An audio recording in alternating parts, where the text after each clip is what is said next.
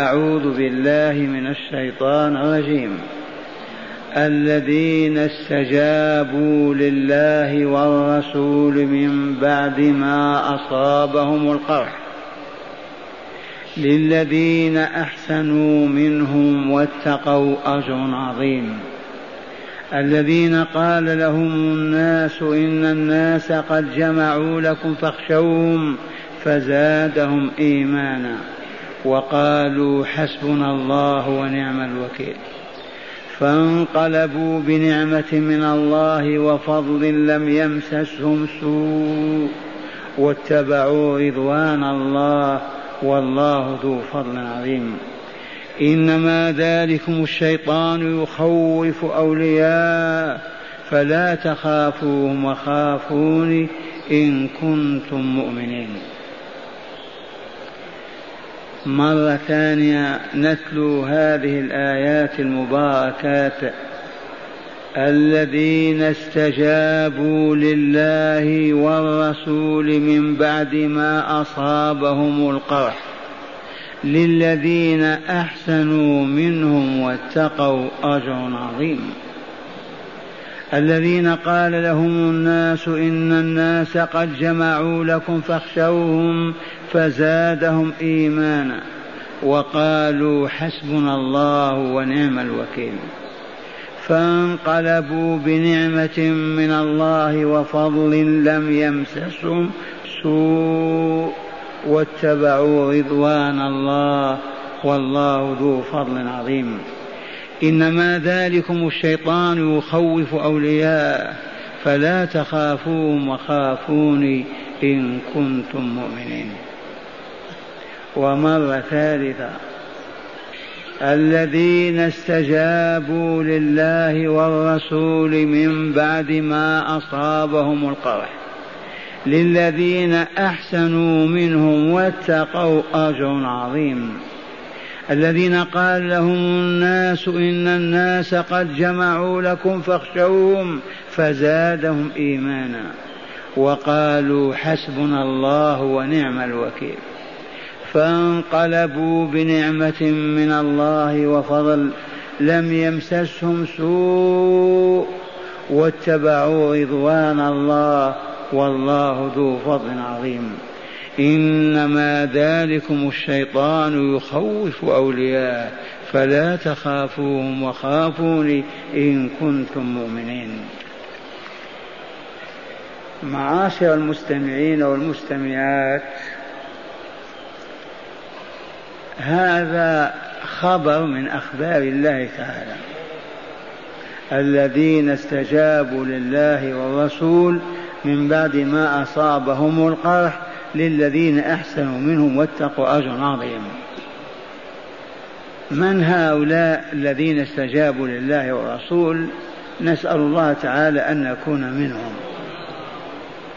فكل من امتثل أوامر الله ففعلها واجتنب نواهي الله فتركها وامتثل أوامر رسول الله صلى الله عليه وسلم ففعلها واجتنب نواهي الرسول فتركها إلا ويدخل في هذه البشرى العظيمة. إلا أن هذه الآية نزلت في أصحاب رسول الله صلى الله عليه وسلم الذين شهدوا وقعة أحد.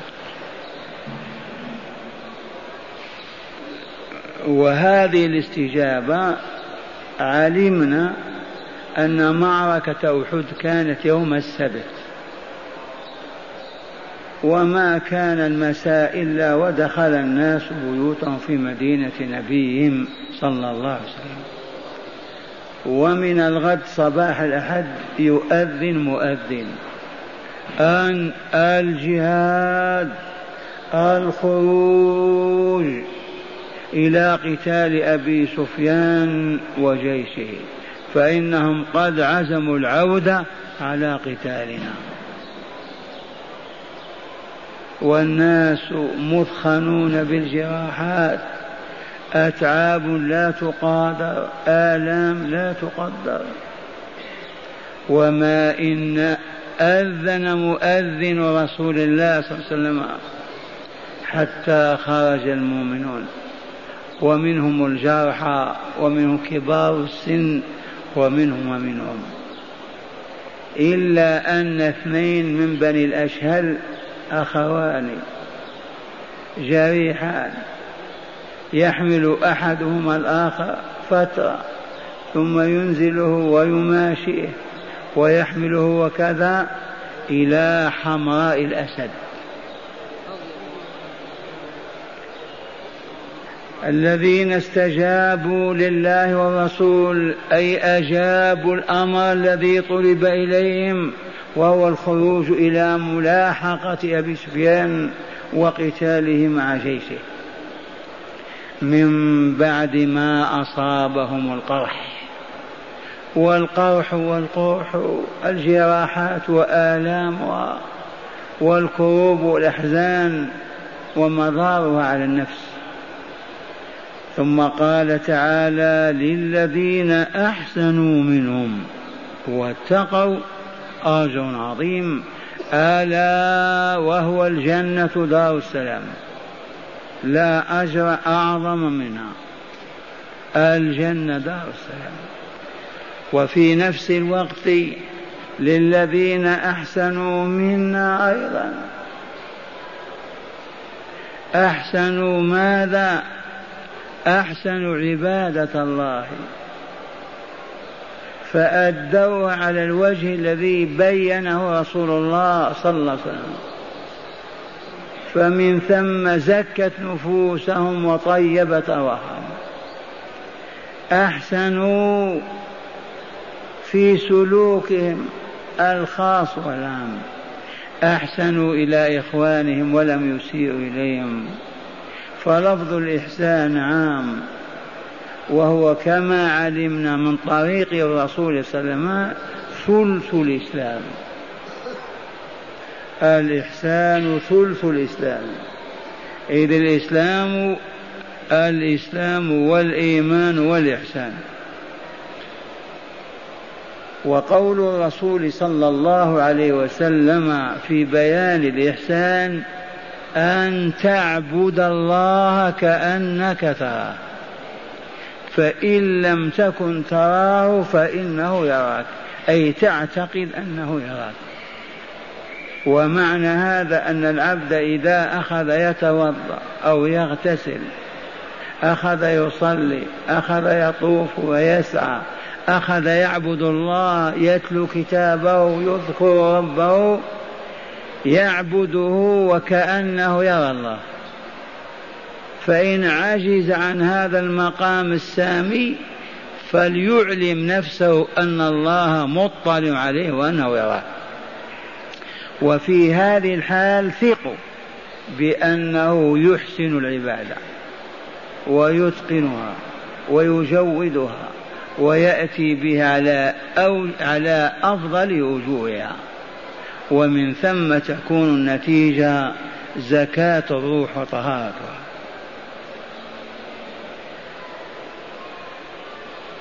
ثم قال تعالى الذين قال لهم الناس إن الناس قد جمعوا لكم فاخشوهم. إذ بعث أبو سفيان رجالا وواعدهم بأن يعطيهم قناطير الزبيب. على أن يأتوا إلى معسكر رسول الله ويكونوا كالطابور الخامس وينفثوا وينفخوا الهزيمة. أبو سفيان قد عزم على عودته إليكم وقد تأسف كيف يقاتلكم ويرجع ولم يفنيكم ولم يقتلكم وهو برجاله في طريقه إليكم. أشيعت هذه في صفوف رسول الله بعث أبو سفيان ابن عبد قيس أو من عبد قيس من أنا من نفث هذه الروح الخبيثة. كيف كان موقف أصحاب رسول الله؟ كما قال الله تعالى عنهم الذين قال لهم الناس إن الناس قد جمعوا لكم جمعوا ماذا رجالهم وقواتهم لكم أي لتدميركم وقتالكم فاخشوهم ارهبوهم وخافوهم وانهزموا حتى لا تقتلوا. ما موقفهم؟ فزادهم إيمانا.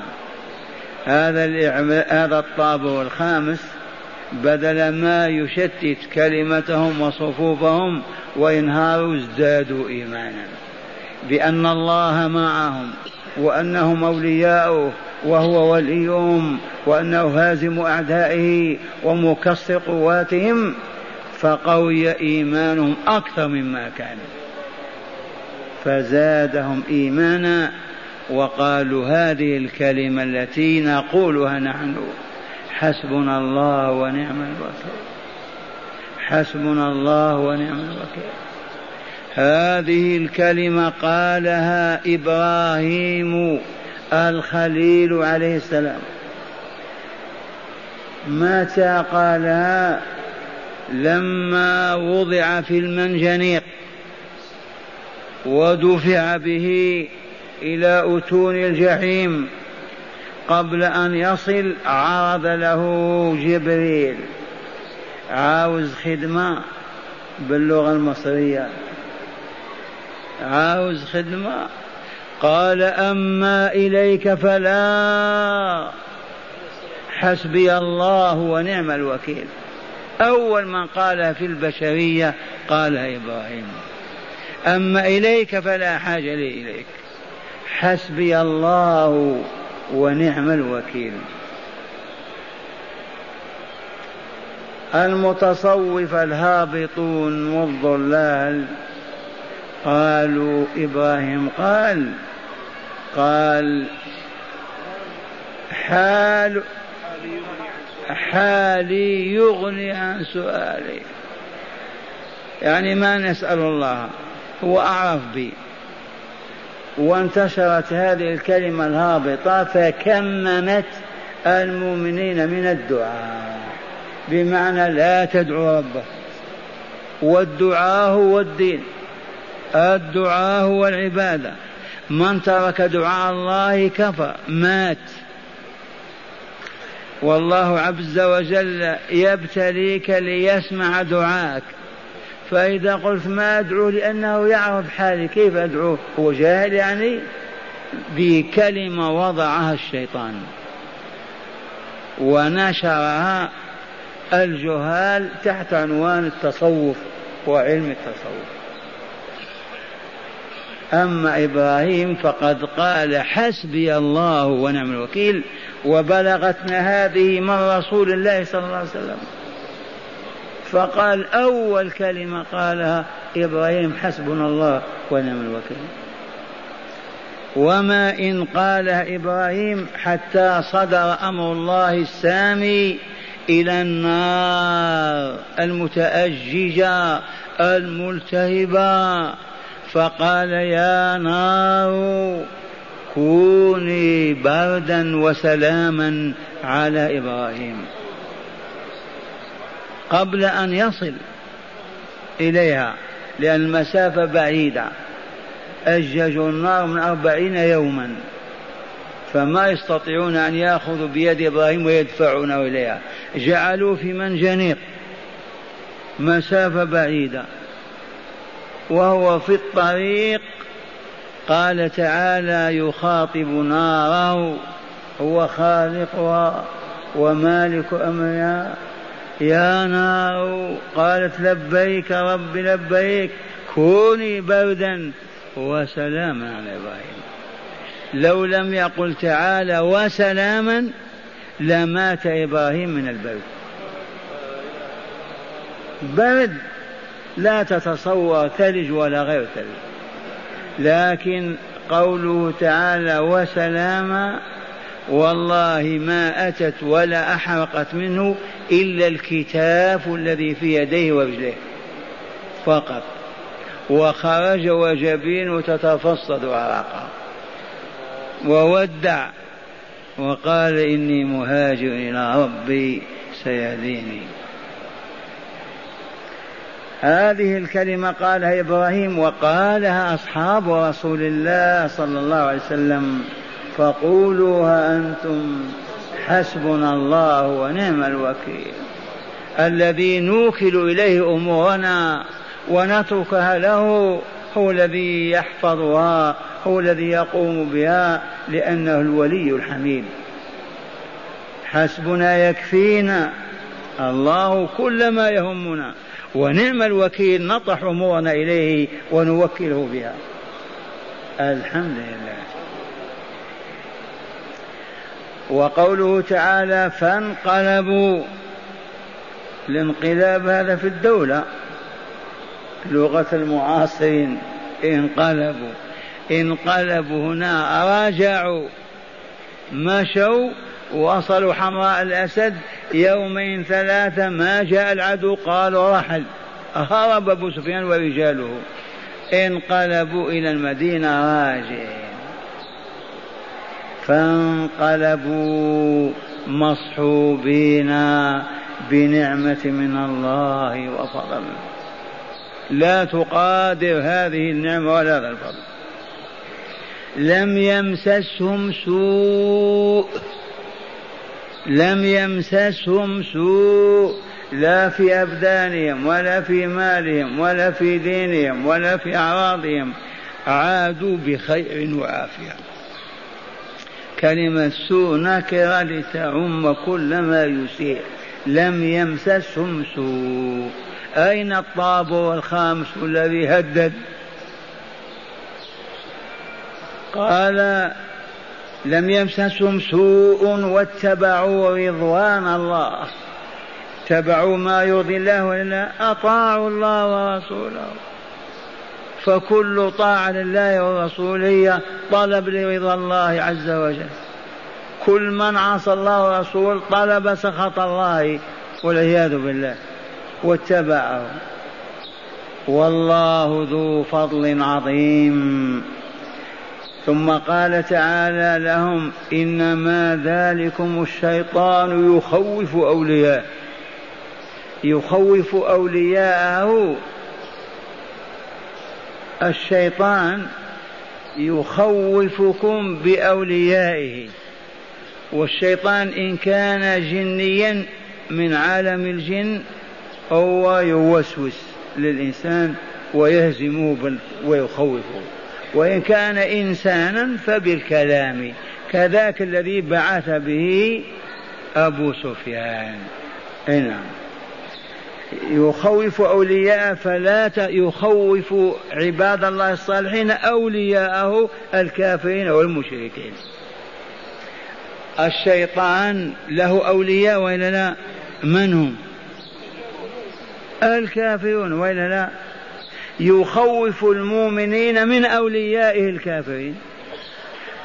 أبو سفيان وجيشه كفار. كذا ولا لا؟ بعث هذا بن نعيم بن مسعود. هذه قضية فيها كلام. تبهتم. بعثوا به ليقول لهم إن أبا سفيان قد عزم العودة إليكم وقرر الرجوع إلى قتالكم. إذا الشيطان من الإنس خوف المؤمنين أولياءه أيضا من الإنس وهم أبو سفيان ورجاله. إنما ذلكم الشيطان يخوفكم أولياءه. حذف الضمير. فلا تخافوهم إذا وخافوني إن كنتم مؤمنين. فبالفعل ما خافوا أبا سفيان ولا جيشه بل خافوا الله عز وجل فلزموا طاعته وطاعة رسوله صلى الله عليه وسلم. أعيد عليكم تلاوة الآيات بعد هذا التبيين. الذين استجابوا لله والرسول من بعد ما أصابهم القرح للذين أحسنوا منهم واتقوا أجر عظيم. الذين قال لهم الناس إن الناس قد جمعوا لكم فاخشوهم فزادهم إيمانا وقالوا حسبنا الله ونعم الوكيل. فانقلبوا من حمراء الأسد رجعوا بنعمة من الله وفضل لم يمسسهم سوء واتبعوا رضوان الله والله ذو فضل عظيم. رضوان الله في طاعة رسوله صلى الله عليه وسلم. إنما ذلكم الشيطان يخوف أولياء فلا تخافوهم وخافوني إن كنتم مؤمنين. الآن إليكم شرح الآيات في الكتاب. قال المؤلف غفر الله له ولكم ورحم وإياكم وسائر المؤمنين ما زال السياق في أحداث غزوة أحد. وما لابسها من أمور وأحوال والآيات الأربع كلها في المؤمنين الذين حضروا غزوة أحد يوم السبت وخرجوا في طلب أبي سفيان يوم الأحد وعلى رأسهم نبيهم محمد صلى الله عليه وسلم. وذلك أن النبي صلى الله عليه وسلم رأى أن يرفع معنويات أصحابه الذين كلموا وهزموا يوم السبت بأحد ومعنى كلموا جرحوا وأن يرهب أعداءه فأمر مؤذنا يؤذن بأعلى صوته بالخروج في طلب أبي سفيان وجيشه. سياسة رسول الله هذا أستاذ الحكمة ومعلمها يتلقى معارفه من رجال السياسة. يتلقى معارفه من رب العالمين. ونحن مأمورون بالاقتداء به والائتساء والله لو اتسينا به ما هبطنا إلى الأرض. قال فاستجاب المؤمنون وخرجوا. وإن منهم للمكلوم المجروح وإن, آخ وإن أخوين جريحين كان أحدهما يحمل أخاه على ظهره. فإذا تعب وضعه فمشى قليلا ثم حمله حتى انتهى الرسول صلى الله عليه وسلم وأصحابه إلى حمراء الأسد. الرجلان من بني الأشهل ما في ذلك شك. قال وإن أخوين جريحين كان أحدهما يحمل أخاه على ظهره فإذا تعب وضعه فمشى قليلا ثم حمله حتى انتهى إلى رسول الله صلى الله عليه وسلم وأصحابه إلى حمراء الأسد. وألقى الله تعالى الرعب في قلب أبي سفيان فأرتحل هاربا إلى مكة. من ألقى رعب في قلب أبي سفيان. الله فارتحل إلى مكة. وقد حدث هنا أن معبدا الخزاعي وخزاعة حلف لرسول الله صلى الله عليه وسلم وهي عيبته. فجزاه الله خيرا. قال إن معبدا الخزاعي مر بمعسكر أبي سفيان. فسأله عن الرسول صلى الله عليه وسلم أبو سفيان سأل كيف عسكر محمد؟ فأخبره أنه خرج في طلبكم وخرج معه جيش كبير وكلهم تغير عليكم. أنصح لك أبا سفيان أن ترحل قال فهرب برجاله. هذا الطابور النافع هذا. هذا تسخير الله عز وجل. فهرب برجاله خوفا من رسول الله صلى الله عليه وسلم وأصحابه. فأقام الرسول صلى الله عليه وسلم بحمراء الأسد برجاله كذا ليلة. ثم عادوا لم يمسسهم سوء. وفيهم نزلت هذه الآيات الأربع وفيهم نزلت هذه الآيات الأربع قال الذين استج... الآيات الذين استجابوا لله والرسول من بعد ما أصابهم القرح. يريد في أحد واستجابوا لبوا نداء الرسول صلى الله عليه وسلم وخرجوا معه في ملاحقة أبي سفيان. الذين قال لهم للذين أحسنوا منهم واتقوا أجر عظيم. ولكل من أحسن واتقى أجر عظيم. ألا وهو الجنة. جعلنا الله من أهلها. الآية الثانية. هي قوله تعالى للذين قال لهم الناس إن الناس قد جمعوا لكم فاخشوهم. المراد من الناس القائلين هم نفر من عبد القيس مروا بأبي سفيان وهو عازم على العودة إلى المدينة لتصفية المؤمنين بها في نظره. فقال له أبو سفيان أخبر محمدا وأصحابه أني ندمت على تركهم أحياء بعدما انتصرت عليهم وإني جامع جيشي وقادم عليهم. والمراد من الناس الذين جمعوهم أبو سفيان فلما بلغ هذا الخبر الرسول صلى الله عليه وسلم وأصحابه زادهم إيمانا فوق إيمانهم بنصر الله تعالى وولايته لهم. وقالوا حسبنا الله ونعم الوكيل. الذي يكفينا ما أهمنا ونفوض أمرنا إلى الله. قال قوله فانقلبوا أي رجعوا من حمراء الأسد لأن أبا سفيان ألقى الله الرعب في قلبه فانهزم وهرب. رجعوا مع نبيهم صلى الله عليه وسلم سالمين في نعمة الإيمان والإسلام والنصر وفضل حيث أصابوا تجارة في طريق عودتهم. لم يمسسهم سوء أي أذى واتبعوا رضوان الله بالاستجابة لما دعاهم الله ورسوله وهو الخروج في سبيل الله لملاحقة أبي سفيان وجيشه. وقوله تعالى والله ذو فضل عظيم وما أفاضه على رسوله كافي في التدليل على الآية الرابعة. إنما ذلكم الشيطان يخوف أولياءه فلا تخافوهم خافون إن كنتم مؤمنين. وذلك أن وفد عبد القيس آجره أبو سفيان بكذا حمل من الزبيب إن هو خوف المؤمنين منه فبعثه كأنه طابور يخذل له المؤمنين. إلا أن المؤمنين عرفوا أنها مكيدة وقالوا حسبنا الله ونعم الوكيل فنزلت الآية. إنما ذلكم الشيطان الناطق على لسان النفر من عبد القيس يخوف المؤمنين من أوليائه أبي سفيان وجمعه. فلا تخافوهم فنهاهم عن الخوف منهم وأمرهم أن يخافوه تعالى.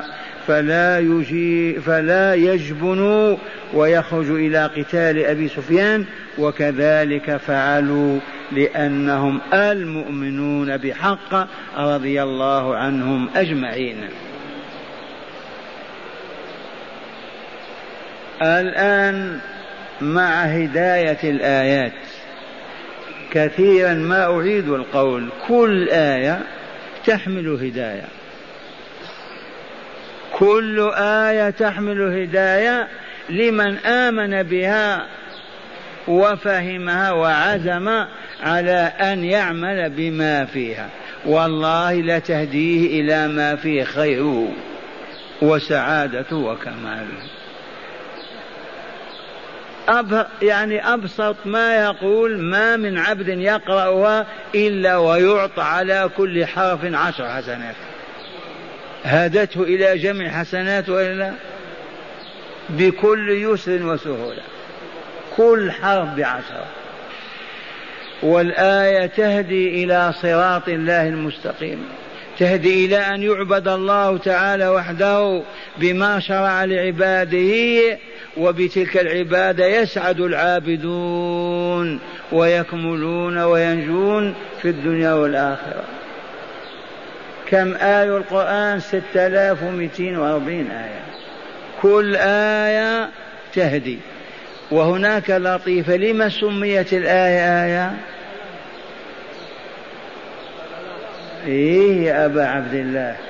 الآية في لسان العرب العلامة. يا عدنان أين عبد العزيز ولدك؟ قال في المنزل. قلت ما آية ذلك؟ أي ما علامة أنه في المنزل؟ يقول كذا وكذا. الآية العلامة.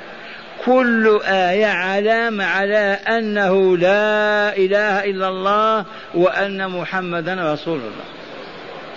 كل آية علامة على أنه لا إله إلا الله وعلى أن محمدا رسول الله.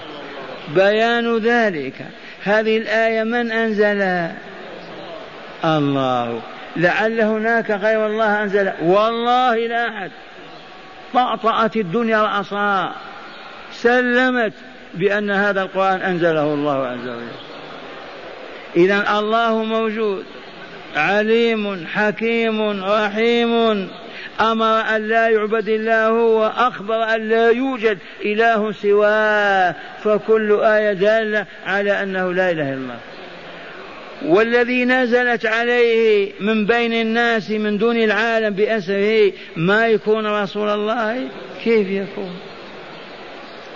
أنزلها عليه ولم يكن رسوله؟ مستحيل. إذا كل آية تقول لا إله إلا الله محمد رسول الله صلى الله عليه وسلم. علامة على ذلك. قال أولا فضل الإحسان والتقوى وأنهما مفتاح كل خير. فضل الإحسان والتقوى. أما قارنهما الله مع بعضهم البعض الإحسان عرفنا أن نتقن العبادة ونحسنها حتى تزكي أنفسنا. أن نحسن في كل عمل نقوم به. حتى الخياط يجب أن يحسن خياطته حتى الطاهي للطعام يجب أن يحسن طهيه. كذا ولا؟ حتى قال مظفاره يجب أن يحسن قلمه. الإحسان فريضة. ومن هنا راق العالم الإسلامي وبلغ عنان السماء وهبطت البشرية كلها من باب الإحسان. في الجهاد في الرباط في القول في القضاء في الحكم في العمل في الفلاحة في الزراعة في الصفا في كل شيء. فتفوقت أمة الإسلام ثلاث قرون. عرف العدو هذا فأهبطها بالكذبة. أعطيكم حكاية مدنية ولا لا؟ عند الخياط في العينية تشتري ثوب خياطة سوق كذا يا أبا عبد كيف خياطة السوق هذا؟ ثياب مخيطة معلقة يجي الغريب وإلا كذا يشتري يقول هذه خياطة سوق يبيع له الثوب بعشرين ريال والخياط يخيط بعشرين ريال فقط. قيمة الخياط عشرين. والكتان بلاش. ما هي الظاهرة هذه؟ ما فهمتم؟ يعبث في الخياطة إلى السقف فقط يلبسها الرجل يومين ثلاثة تتمزق. يجوز هذا؟ هذا يقول خياطة سوق فقط. والله ما يجوز. وحرام عليه. ويجب أن يحسن هذا الخياطة حتى ولو باع الثوب ليهودي أو نصراني. لكن هبطنا وإلا لا؟ أين الإحسان؟ حتى في العمارات. لا إله إلا الله. حتى في إصلاح السيارات. حتى في كتاب الجوابات. لا حول ولا قوة إلا بالله. ما سبب هبوطنا الجهل أبعدونا عن نور الله فعشنا في الظلام أكثر من ألف سنة. كيف نرتفع؟ حسبنا الله ونعم الوكيل. قال فضل الإحسان والتقوى وأنهما مفتاح كل خير المستمعون والمستمعات من الزوار ما هي التقوى هذه؟ لباس وإلا قبة؟ ما التقوى هذه؟ بكم تباع في السوق؟ التقوى حال تتقي بها غضب الله وعذابه. ما هذه الحال؟ هي أن تطيعه ولا تعصيه. قالوا اسكت اسكت. قال نم نم. قال امشي امشي. ذي هي التقوى. حال تتقي بها غضب الله وسخطه والغضب يجلب العذاب والشقاء. فكل من أطاع الله ورسوله فيما يأمران به من أمور واجبة وينهيان عنه من منهيات محرمة قد جعل بينه وبين غضب الله وقاية. أحسن من وقاية الاصوار هذه التقوى. يعرف أهل الحق أبا عبد الله عن التقوى ماذا تعرف عنها؟ والتقوى هي الخطوة الثانية في تحقيق ولاية الرحمن. يا من يرغب أن يصبح وليا لله أفضل من سيدي عبد القادر والعيدروس. تريد ولا لا؟ آمن حق الإيمان واتقى الله. أنت ولي الرحمن. لقوله تعالى في بيان الأولياء الذين آمنوا وكانوا يتقون. ثانيا فضل أصحاب رسول الله صلى الله عليه وسلم على غيرهم وكرامتهم على ربهم. واضح هذا في قوله ولا لا؟ الذين استجابوا لله والرسول الآية. ثالثا فضل كلمة حسبنا الله ونعم الوكيل. هي كلمة أربع كلمات لكن يجوز إطلاق الكلمة على قصيدة كاملة. ثبتم حسبنا الله ونعم الوكيل. قالها رسول الله صلى الله عليه وسلم وقالها إبراهيم من قبل, من قبل فصلى الله عليهما وسلم أجمعين. ونحن نقولها ولا كل من أصابته مصيبة أو ارتبك في شيء يقول حسبي الله ونعم يفوض أمره إلى الله عز وجل ويوكل الأمر إليه والله ما يخيبه أبدا. قال رابعا بيان أن الشيطان عليه لعائن الرحمن يخوف المؤمنين من أوليائه. أعطيكم صورة وإلا لا؟ لو عزم العرب على أن يضربوا اليهود. هذا من باب المستحيل لكن باب الفرض والتقدير. لو أن العرب تحركوا قالوا إلى متى ونحن أذلة لليهود؟ والله لا يأتي الشيطان بأوليائه من الشرق والغرب ويأخذون في تخويفهم. أنتم كذا؟ هؤلاء يملكون الهيدروجين يملكون الذرة وراءهم أمريكا والعالم حتى يهزموا. والله العظيم. لو حصل هذا لخوف الشيطان العرب أولياءه من الكفار. انتبهوا. لا ترموا أنفسكم في جحيم. لأن الشيطان مات ولا لا؟ ما زال يستخدم هذه الحيلة وإلا ما زال. يخوف أولياءه. أي يخوف المؤمنين من أوليائه الكافرين الفاسقين حتى لا يقاتلوهم. بيان أن الشيطان يخوف المؤمنين من أوليائه. إذا فعلى المؤمنين ألا يخافوا غير ربهم. ما نستطيع يا شيخ. ما نخاف غير الله. ما نستطيع. لو خافوا ربهم ما عصوا ما عطلوا شرعه ما أوقفوا شرائعه وعطلوها. أين الخوف من الله؟ قال فعلى المؤمنين أن لا يخافوا غير ربهم تعالى في الحياة فيطيعونه ويعبدونه ويتوكلون عليه وهو حسبهم ونعم الوكيل لهم. إي والله. من يوقظ المؤمنين؟ من يحرك ضمائرهم؟ من يجمعهم على كلمة الحق؟ دلونا على الطريق يا عباد الله. قالوا ما عرف منظمات والجمعيات و السب والشتم والتعيير والإثارة والتهييج. جاءني طلاب من الإمارات مساء اليوم. قالوا ما تقول؟ هذا يقول سيد قطب كذا وهذا يقول كذا.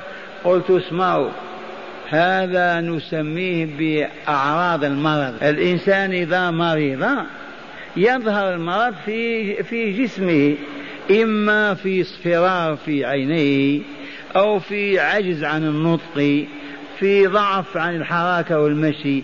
يدل على مرض ولا لا؟ أمة الإسلام مريضة فلهذا هي دويلات وأحزاب ومنظمات وجماعات تتطاحن وتتكلم لا إله إلا الله في حين أنهم أمة الإسلام فقط. المسلم يقول أنا مسلم. لا مالكي ولا زيد ولا حنفي ولا ولا عربي ولا عجم مسلم موني بأمر الله أطيعه. انهني بنهي الله أطيعه. لا منظمات ولا حزبيات ولا جماعات. وسبق الطرق صوفية القرية الواحدة في عشر طرق أنت من إخوان سيدي فلان أنت من إخوان سيدي فلان. القرية الواحدة. لا إله إلا الله.